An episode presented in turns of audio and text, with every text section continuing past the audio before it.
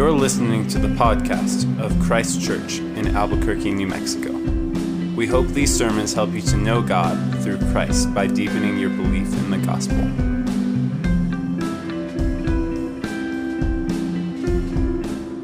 The reading this evening comes from Ephesians 2, verses 11 through 22.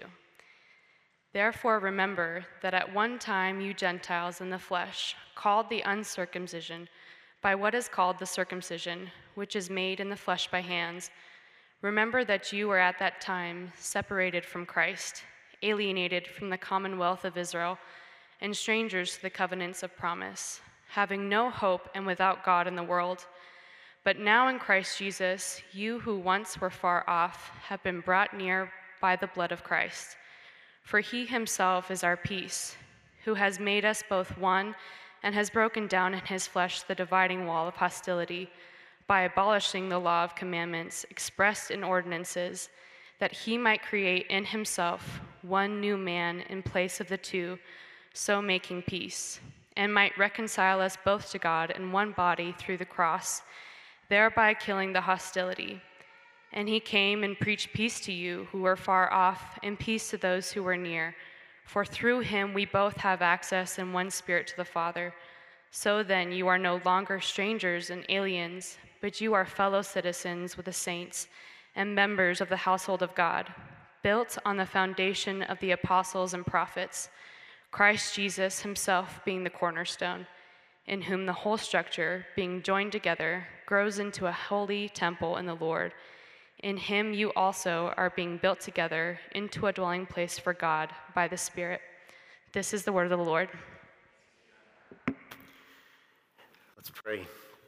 Father, we love you and we praise you, and we're grateful uh, to gather around your word this evening. We're grateful um, that you, in your wisdom and your kindness, chose before the foundation of the world to, to build us up in love and to send your Son, who is our peace into this world that we might know peace and know truth and know you. We ask that you would open up our eyes, uh, give us wisdom to understand your word, um, help us to be your holy temple. In Christ's name we pray these things. Amen. You may be seated. Good afternoon. Welcome. My name is Kyle. I'm a pastor here at Christ Church. Uh, and it's a joy to be with you today. It's a joy to open the word with you today. I want to say welcome back to Nathan.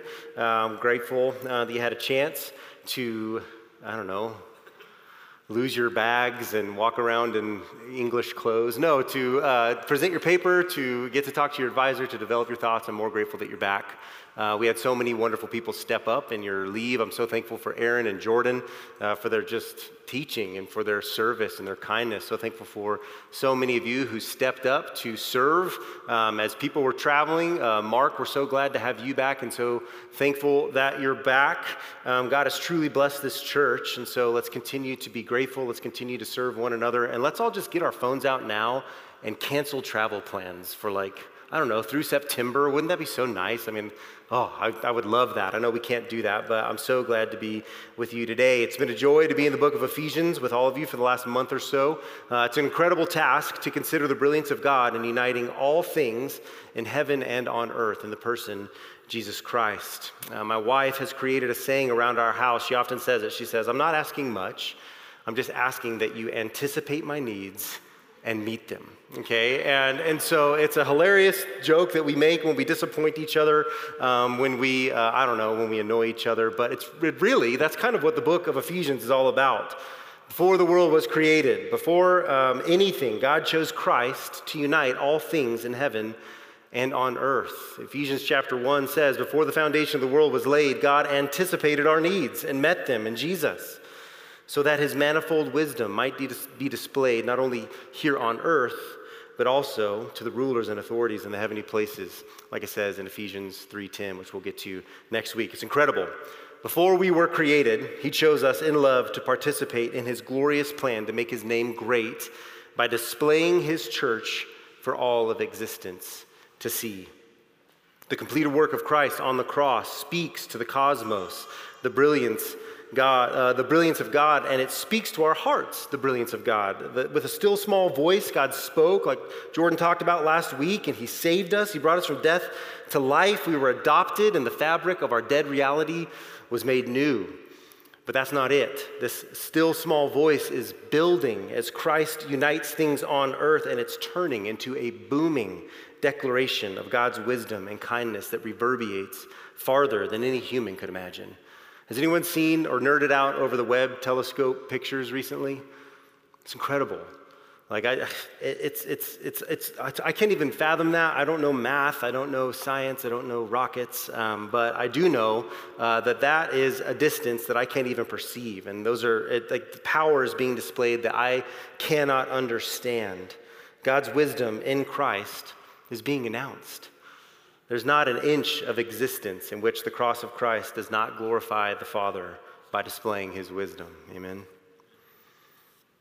As I read this passage over the last few weeks in prep for this sermon, I was struck with the gravity of Ephesians, with what Paul is explaining here. It became clear what I was reading was deep and profound, and I honestly began to get nervous. I was like, oh, wow, this is heavy. Preaching is a weighty task, and it gets weightier um, the more you consider the types of truths that we're trying to expose, that we're trying to understand together. Like, these truths are big, truths that were a mystery even to Paul. Okay, that's what Paul's saying. He's an Old Testament Jewish scholar trained under the best rabbis. Until the dawn of Christ, these things Paul did not know about. Think about it. Paul had to be brought from death to life in order to understand the truths he is teaching in the book of Ephesians and that we're trying to understand now. A lifetime of devotion to the Jewish scriptures, to the God of Israel, was insufficient to understand the mystery of Jesus. The mystery that Jews and Gentiles alike were blind to the will of God. Nobody got it. Nobody saw it. Only by grace through faith could Paul understand what God has been doing from eternity past in the Messiah of Israel. Didn't help my nerves when I read this from the commentary I leaned on most heavily. The commentator said this This paragraph of Scripture has been regarded as the most significant ecclesiological text in the New Testament. I was really worried that I wouldn't say ecclesiological correctly. I did. Um, ecclesiology is just a fancy word for the study of the church, um, but this commentator and many others think that this is like the bedrock teaching in Scripture that we should build up our understanding of the church from. And so, man, it just got me fired up. So let's get into it together now, and let me encourage you to continue your study um, after this sermon is over, that we can continue to grow into a fitting body for our head, Jesus, as the weeks come. So there's a, there's three clear sections, and, and, like Nathan said, I had great clips. I had, I mean, maps, and I do this every time. I feel like the projector's broken every time I teach, and I make that same lame joke. But um, this first, uh, the first of the three is verses 11 through 13. I'd love for you to have your Bibles open as we study together. Um, and the first is an encouragement to remember. So, who we were before the death of Jesus. That's 11 through 13. The next is uh, being, um, it's an explanation of our reconciliation that we have in Jesus. That's 14 through 18. And the last is our hope reassured, and that's 19 through 22. So if you, if you like easy notes, reminded, reconciled, reassured. Um, that's what we're looking at today. So let's look today at our first point encouragement to remember. So last week, Jordan did an excellent job helping us consider the glories of what it means to be brought from death to life. It's incredible what it means to be made new by God through faith in the gospel. We as Christians are now raised up with Christ, is what he taught us last week. We're seated with him in the heavenly places, and we are freed from slavery to sin and now able to choose what's good and right, able to actually please God and walk in his ways. Often, this text, the idea of election or maybe God's sovereignty is presented as God creating a bunch of robots that have no choice but to follow him. But the opposite is really true if you think about it. Sin has created the robots right? Sin has created slaves out of every human, Gentile, Jew alike, and God has removed dead hearts, removed robot mechanical hearts enslaved to sin, and replaced them with living hearts of freedom, able to choose to follow Him, to love Him, to join Him in His preordained work, which was mentioned in verse 10, which we learned about last week. This reality that God would save us, his church, comprised of Jews and Gentiles, in order that we might participate in displaying his wisdom that saved us and united us to his eternal sovereign plan, is what this passage is all about. But apparently, it's a truth that's easily forgotten. It's easily pushed aside. We do it in lots of ways. We do it individually as Christians, we do it collectively as churches. We ask, what's next? We think, okay, thanks for saving us, God, but now what? What do we do? How should we think about this? How should we how does this religion now function? What are what are the tasks? Should we be a missional church? Should we be a community church? Should we be a seeker friendly church or a highly theological church? We start asking questions like these. And the problem with that way of thinking is that this is not a new religion, right? This is not a new idea. The church is not God's like dream board that he's now like, oh, I like this idea. And he puts another tack up on the board and he's making this kind of tapestry as it goes along. Like this has been God's plan uh, forever the existence as the body of Christ, our calling to display, display, God's wisdom, our task to join his work was established before God ever said, Let there be light. Like this has been fixed. It's not a sudden left turn in Scripture that we're studying. The gospel revealed in Christ is the continuation of the straight path laid in the creation narrative, right? Brought about in the covenants, in the law, and in the prophets, and then the incarnation of Jesus, and now in the creation, beautification, and sanctification of the church. What we should do and be about is not a mystery yet to be discovered, discovered or decided by us. It is a mystery that is being made known through us. Did you catch that? Like, like we are now helping explain the mystery, the church. The person Christ unites all things on earth by uniting people from every tribe, tongue, and nation under the rule and reign of the Son. That's why Paul encourages us to remember. That's the first thing he says in our text this evening. He just explained the most glorious truth in all of existence, the gospel applied to the elect, and told us we are now connected to God's sovereign work. It's incredible that was predestined before the foundation of the world. And what do we do? We need to remember. Right? Remember what? This is what Paul said. Remember that at one time, in verse 11, you Gentiles in the flesh, called the uncircumcision by what is called the circumcision, which is made in the flesh by hands, remember that you were at that time separated from Christ, alienated from the commonwealth of Israel, and strangers to the covenants of promise, having no hope and without God in the world. We're told to remember the reality, our reality, before God saved us. Not individually necessarily. So, this isn't necessarily like a call to remember where you were the moment you trusted Jesus, but where you were in existence as a Gentile, completely separated from God, completely alienated from all that is true and right and good. But it's interesting because nobody's safe in these passages. Like Jordan pointed out last week, Paul speaks clearly to the Gentiles because that's his audience, but he takes real shots at the Jews as well. Do you guys hear him when you were, when you were listening? He makes it clear that the Jews are called the circumcision right? He, uh, uh, but that circumcision, he makes clear, is an outward reality done to the flesh. And it's not carried out by God, but it's carried out by hands, right? It's a human work. Like the Gentiles, the Jews were in need of a Savior. They carried the promises and covenants as an external sign, but in like last week's text, Paul makes clear all mankind needs new life, including the Jews, including the covenant people of God. And the Gentiles obviously were no better off. off. Many people argue they were worse off. They were separated from the Messiah, even the idea of the Messiah. They were alienated from the commonwealth of being God's chosen people. They had no knowledge of the promises God had made to humanity or the covenants he had set in place that people might have access to his presence again. No hope, really, no God, only false gods.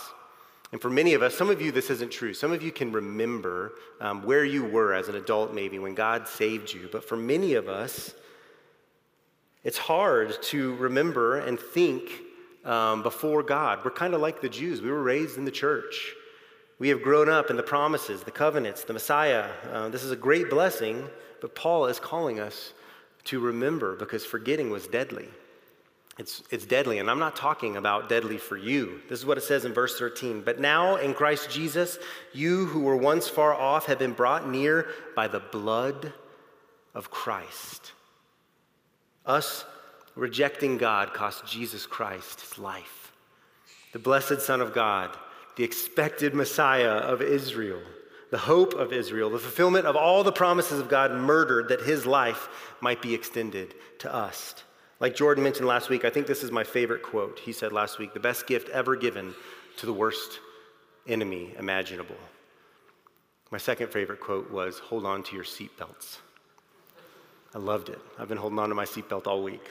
Um, I love you, man. You, you did so well last week. I'm so thankful for how you exposed the word. If we allow ourselves to slip into forgetfulness, the cost of our salvation, then the true worship of God slowly fades in our lives and in our churches. If we allow ourselves to slip into forgetfulness on why Christ paid that price, then the purpose of the church, it gets off track and we toil in our own strength instead of joining God in his preordained work on the earth. And the church in Ephesus did that. We're going to close our sermon by looking at what Jesus says to them in Revelation. We were saved to glorify God. We are his workmanship, created in Christ Jesus for good works, which God prepared beforehand that we would walk in them. We cannot fall back into the fleshly living of the Gentile mindset, following our lusts, following our own desires, following gods who cannot speak or hear. But honestly, it's equally tragic when we slip into the religious circumcision of the Jews, manipulating our lives to comply in our own strength, clinging to our own wisdom, relying on our own religious work. Both are wrong, both are in need of redemption. We become puffed up in our pride, we become convinced in our own righteousness, we become busy, wasting our lives and the lives of others with religious pursuits and selfish service. We lose sight, we forget. We forget the God glorifying motive behind our salvation and begin to place our personal joy and comfort at the center of our theology. Has that ever been true of you? Paul is fighting to place the glory of God at the center of our, theology. The life, death, and resurrection of Jesus as the bullseye of history, the gospel as the purpose of all things. Think about it. Before the foundation of the world, God saw the effects of sin on humanity. He saw Adam's choice and all that it would entail, and he, so he set apart Christ as a solution before it all even existed. This is, I mean, again, like I said, this is too much for us to consider. Even, as, even for three months in the book of Ephesians, this is too much. Christ was born the Jewish Messiah in a Jewish context, but his saving ability was so much bigger than that. His vision for his people was so much bigger than that. God saw how humanity would abuse their privileged status and worship creation rather than the Creator. He saw how the Jews would abuse their covenantal status and use his presence among them to elevate themselves and separate themselves from the nations instead of drawing them in. And in one brilliant move, in one sovereign act, he solved all of humanity's problems. All of them. No one saw it coming. I just have to keep repeating that. Paul, a Jew of Jews, did not see this coming. Israel was content with their religion their hatred of the Gentile world, their covenants and promises that they had manipulated to suit their own ends and their own lives. And we, as the Gentile world, we were content worshiping false gods and going about our lives separated from God. Right? They, until they met an eternal death and meeting God face to face for the first time, never conceiving of his existence until he was judging them rightly. They were content with their evil practices, their worthless sacrifices, and their wasted lives, but God but God. I mean, anytime you see that in Scripture, get your highlighter out, um, get read the whole book again, uh, because when God acts in these situations, it is profound. All of us, Jew and Gentile alike, had missed it, but God, in His rich mercy, brought the dead to life. We must remember must remember Christ Church. You must remember your salvation. Remember that the best Jewish scholars in the world could not have seen Jesus correctly. They knew all of the promises, they knew all of the scripture, but their dead hearts could not come to life apart from the sovereign work of God. And what does that mean for us? Like, if that's true of them, what does that mean for us, pagan Gentiles, who knew nothing of the Messiah? Man, it means that you're loved so much. Means that a good God, out of his great love, did a work that we could not fathom, much less accomplish ourselves. He brought us to life. And such a glorious work must have a purpose. It must have a reason that's bigger than just saving a few rebels from death. And that's our next point.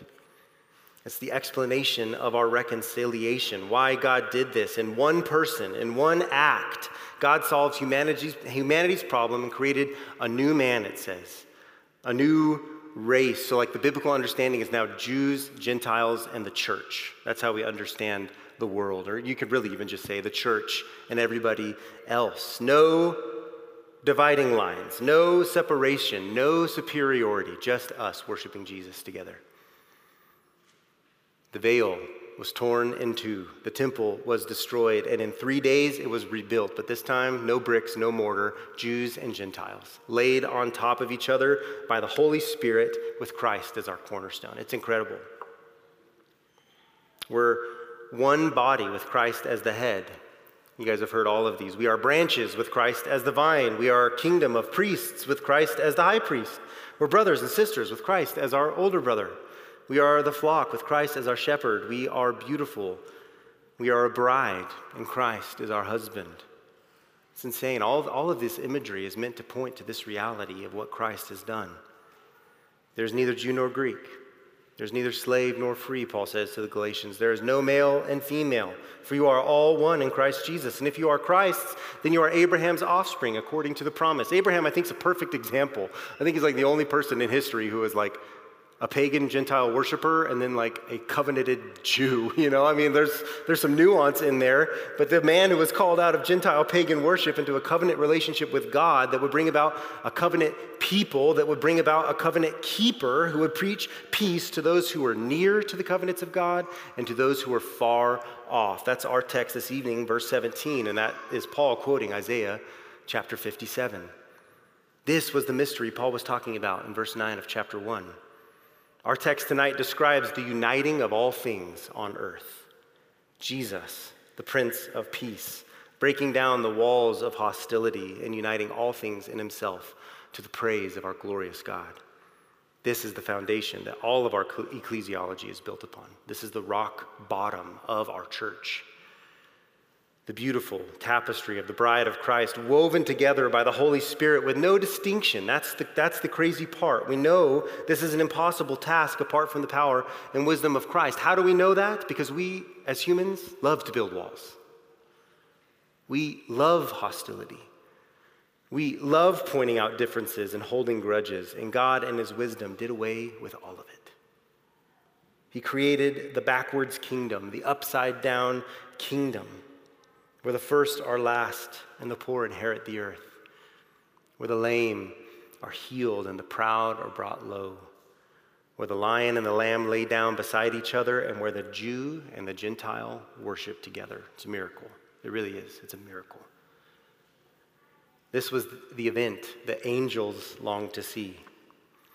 This was the, uh, the thing that the earth was groaning for since the fall. This was the fulfillment of all the laws and the prophets in one life, in one death, in one resurrection. All of the promises of God made to the world, to both Jews and Gentiles, they found their yes in Christ. It is finished.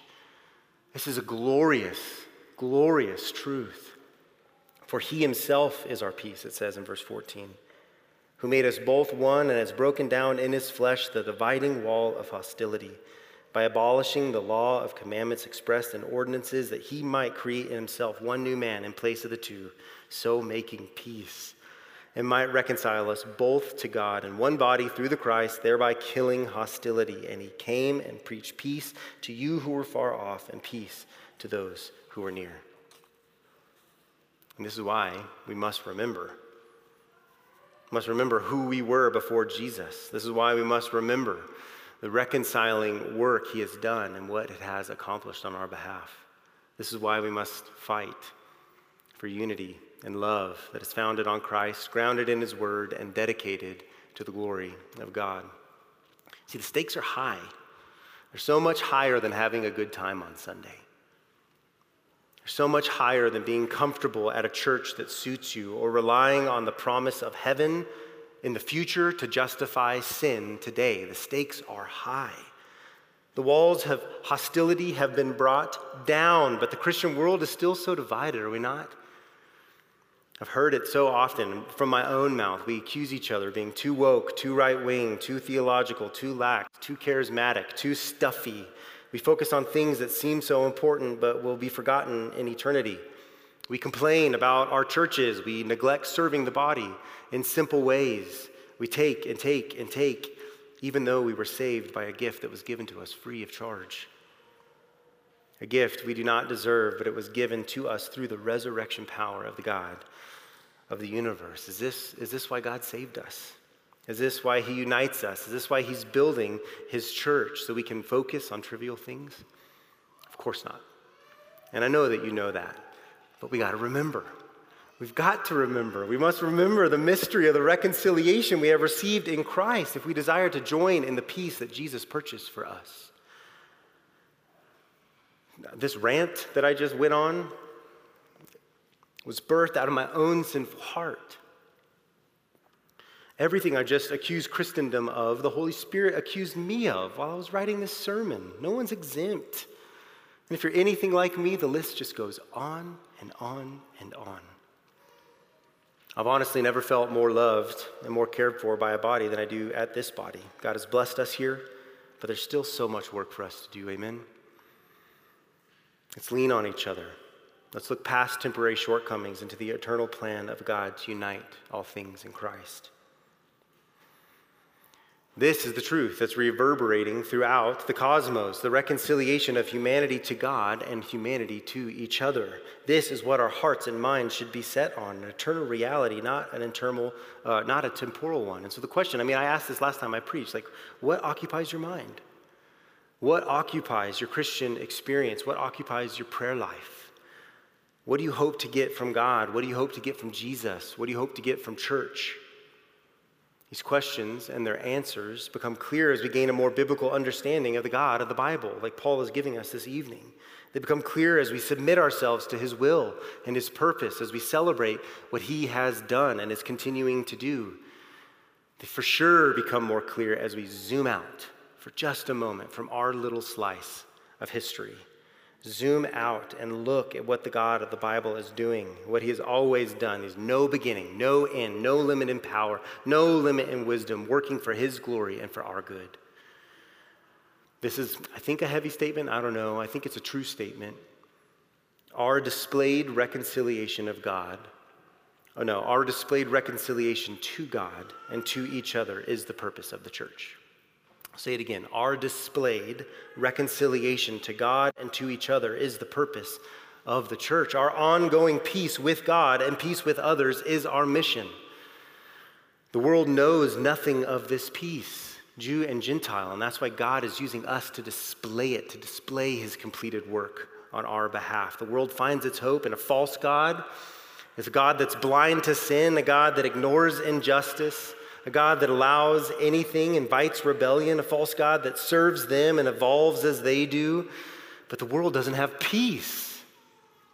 It's a joke. It's horrible. It's, it eludes them as their desires change, as their ideas shift, and as their pursuits turn up disappointment and shame instead of peace. Their hearts um, were created for. You, I don't even have to tell you the events that are going on in the news. They all came to your mind. There is no peace in this world apart from the person Jesus Christ. Apart from Jesus, there's no peace because he himself is our peace, is what our text says. It's not that he just bring peace. It's not that he just came and taught you should love one another. The Bible says he is our peace. The physical, resurrected Jesus is the sole source of peace with God and with each other. He didn't just bring peace, he is peace, and his existence secures peace for those who are gifted faith.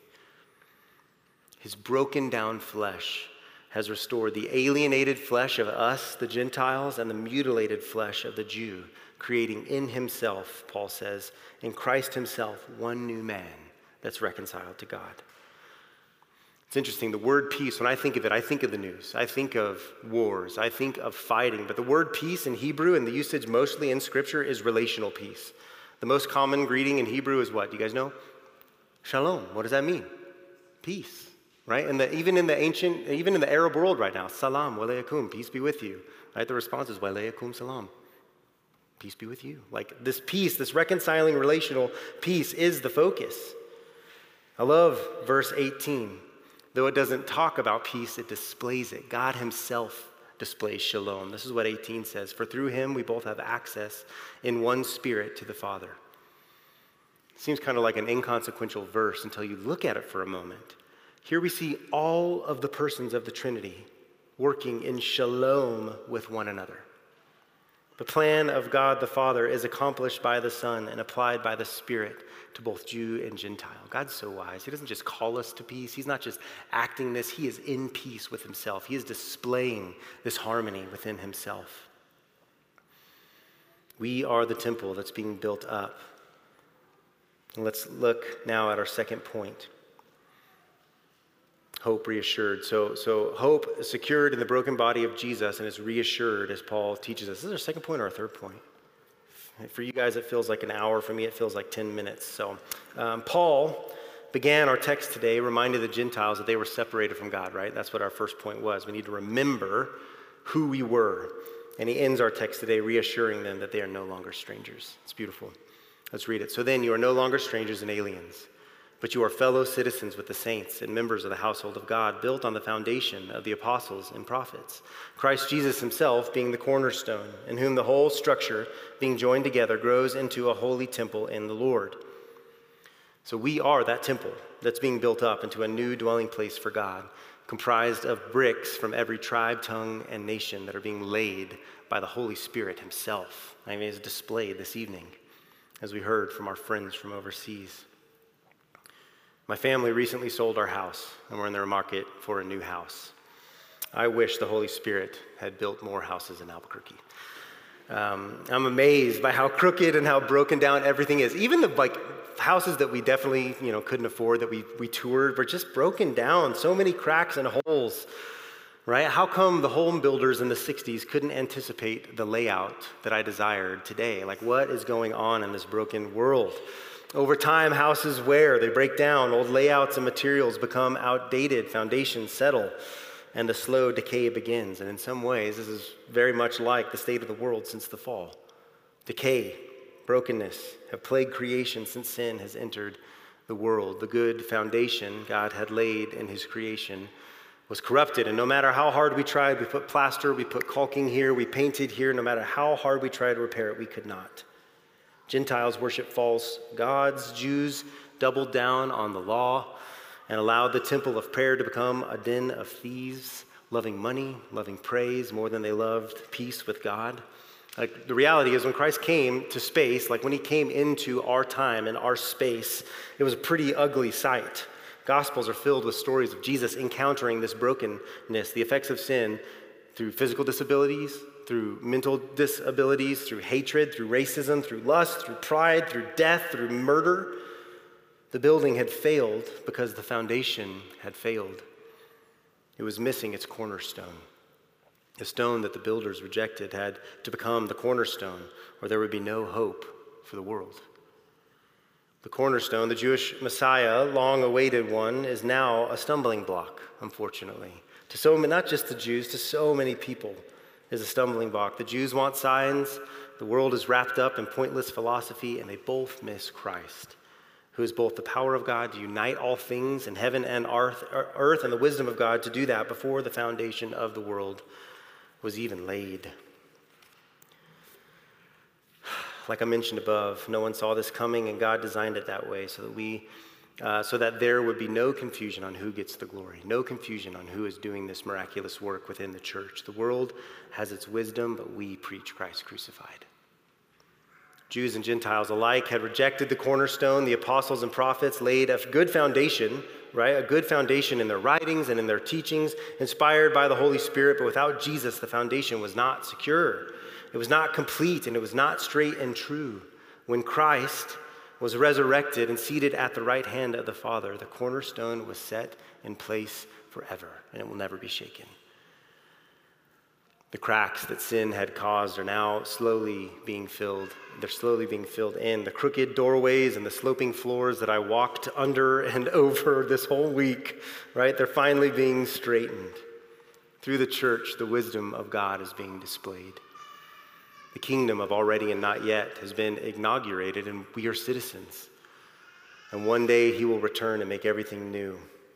But even now, even now, he is making things new we sit at his table. We're about to partake of a meal that Christ himself prepared for us. We eat his food, we drink his wine, and we will do so for an eternity. One day, our decaying bodies will be resurrected. Our broken relationships will be set right. Our tears will be wiped away, and we will all gather around the throne of Christ and shout, Worthy is the Lamb who was slain, like we sang this evening. Worthy is the cornerstone on who this whole temple is built. This is the temple the Holy Spirit is, construct, is constructing. It's not a temple like we think of when we think of the old temple, it's a temple of praise and worship to our King. A temple of unity and love. This is the hope of the nations. This is the key to your contentment and your perseverance in this life, remembering the temple that God is building. We must keep this truth ever before us. We must fight to align our hearts with God. We must keep His intentions for His people as the fuel that drives everything that we do as individual Christians and as the church. God already stated the purpose for the church. And that must be the passion of our lives unity in Christ, peace with one another, joined together to be a dwelling place for God Himself. Paul ends this section giving us clarity on what God is doing here, now. This is what he says in Him. This is verse 22. You also are being built together into a dwelling place for God by the Spirit. Right now, in this sermon, in this moment. In Jesus, we're being built together by the Holy Spirit in such a way that God dwells with us. Right? Of course, it's incomplete. Of course, it's insufficient. Of course, it's never going to be finished in this life until Jesus returns. But the Spirit, in this very moment, in this very moment, is actively forming us into a fitting dwelling for God. That's the purpose of church. That we would love one another in unity and that God would dwell with us and that the world would see it and they would say, God is, it's true. I can see past all of their folly. I can see past all of their disunity. I can see past the news articles and my own experience, and I can see that what God do, what He's doing is true. That cornerstone is secure. Jesus is the way, the truth, and the life. Right now, in Jesus, we're being built together by the Holy Spirit in such a way that God dwells with us. This is what it says in Revelation 7. After this I looked, and behold, a great multitude that no one could number, from every nation, from all tribes and peoples and languages, standing before the, standing before the throne and before the Lamb, clothed in white robes. That's why I wore this shirt today. Just kidding. With palm branches in their hands and crying out with a loud voice Salvation belongs to our God who sits on the throne and to the Lamb. This is not a missions passage, this is a church passage. The goal of missions is to bring about this beautiful reality, this unified church that's being described here, but the vision is of the church. It's of us doing what we were created to do, what we were predestined to do by God. Revelation 7 gives us a glimpse of the already and not yet dwelling place of the Almighty God. And it's filled, it's filled with unified worship. All eyes are on Christ. All mouths are worshiping in perfect unison. No distraction, no confusion, just red hot worship. But it's funny, like I mentioned earlier in the sermon, this is not how the book of Revelation begins, is it? Only 30 years or so after Paul wrote Ephesians, Jesus says this to the church in Ephesus. He says, I know your works, your toil, and your patient endurance and how you cannot bear with those who are evil, but have tested those who call themselves apostles and are not, and found them to be false. I know you are enduring patiently and bearing up for my name's sake, and you have not grown weary, but I have this against you, that you have abandoned the love you had at first. In verse 5, this is what he says. I, don't know, I mean, obviously the Holy Spirit did this. He says, Remember. Jesus, like Paul, encourages the Ephesians to remember. But this time, it's not who you were before Christ. This time, it's who you are in Christ. Remember your first love. Remember, therefore, from where you have fallen, repent and do the works you did at first. If not, I will come to you and remove your lampstand from its place unless you repent. It's crazy. In 30 years, they had become obsessed with being right and telling others that they were wrong. And they were doing a good job. I mean, I think Jesus commends them. They had neglected worship. Their foundation of good judgment lacked the cornerstone of Christ. So dangerous. The cracks were showing, and Christ in his kindness helped them. Their unity was misguided and founded on something that would not stand. Jesus knew it. He knew it. Their unity was misguided. It's such a really, it's an eerie reality to consider. Could this be Christ Church in 30 years? Absolutely, it could. Absolutely, it could. How do we prevent it? We remember. remember, as we talked, as God, unless God saved us, we would still be pagan Gentiles. We'd still be separated from God and His promises, but that is not our fate. Remember that.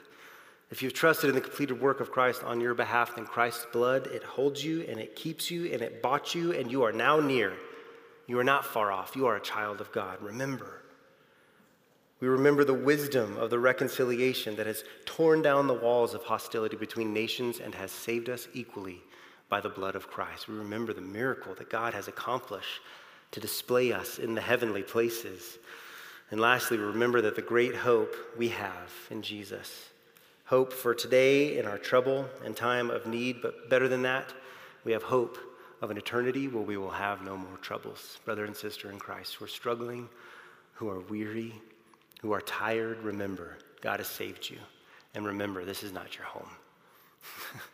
There's a hope so much better. There's a place so much more secure where Jesus is the cornerstone for an eternity, and all the tears that we cry, all the frustrations that we experience will be done away with, and our only concern will be worship, and our only experience will be perfect love in the presence of Christ Himself. Let's seek that together. Let's be built up together into a dwelling place for God and by the Holy Spirit, understanding that we exist to display His wisdom in the reconciling cross of Christ Jesus. Please pray with me to that end. Father, we remember. We remember who we were before you separated, alienated, without hope, without you. We remember the work that you have done in your Son his life for ours, his death for ours. You united all things in heaven and on earth. You've brought the lion and the lamb together, the Jew and the Gentile worship together. It's a miracle. You have done it. And you are continuing to do it. And you will continue to do it. Our hope is secure in you, Jesus. Would you help us as a body? Would you realign our hearts and minds? Would you help us to focus on what's true and right and good? Jesus, would you be magnified? Father, would you be glorified? Holy Spirit, would you continue to break down the walls of hostility, the walls that divide us, the walls that we create and build with our own sin? Would you forgive us where we've fallen short, and would you help us persevere till the end? We have great hope, Jesus, and that hope is secure in you. It's in your name that we pray. Amen.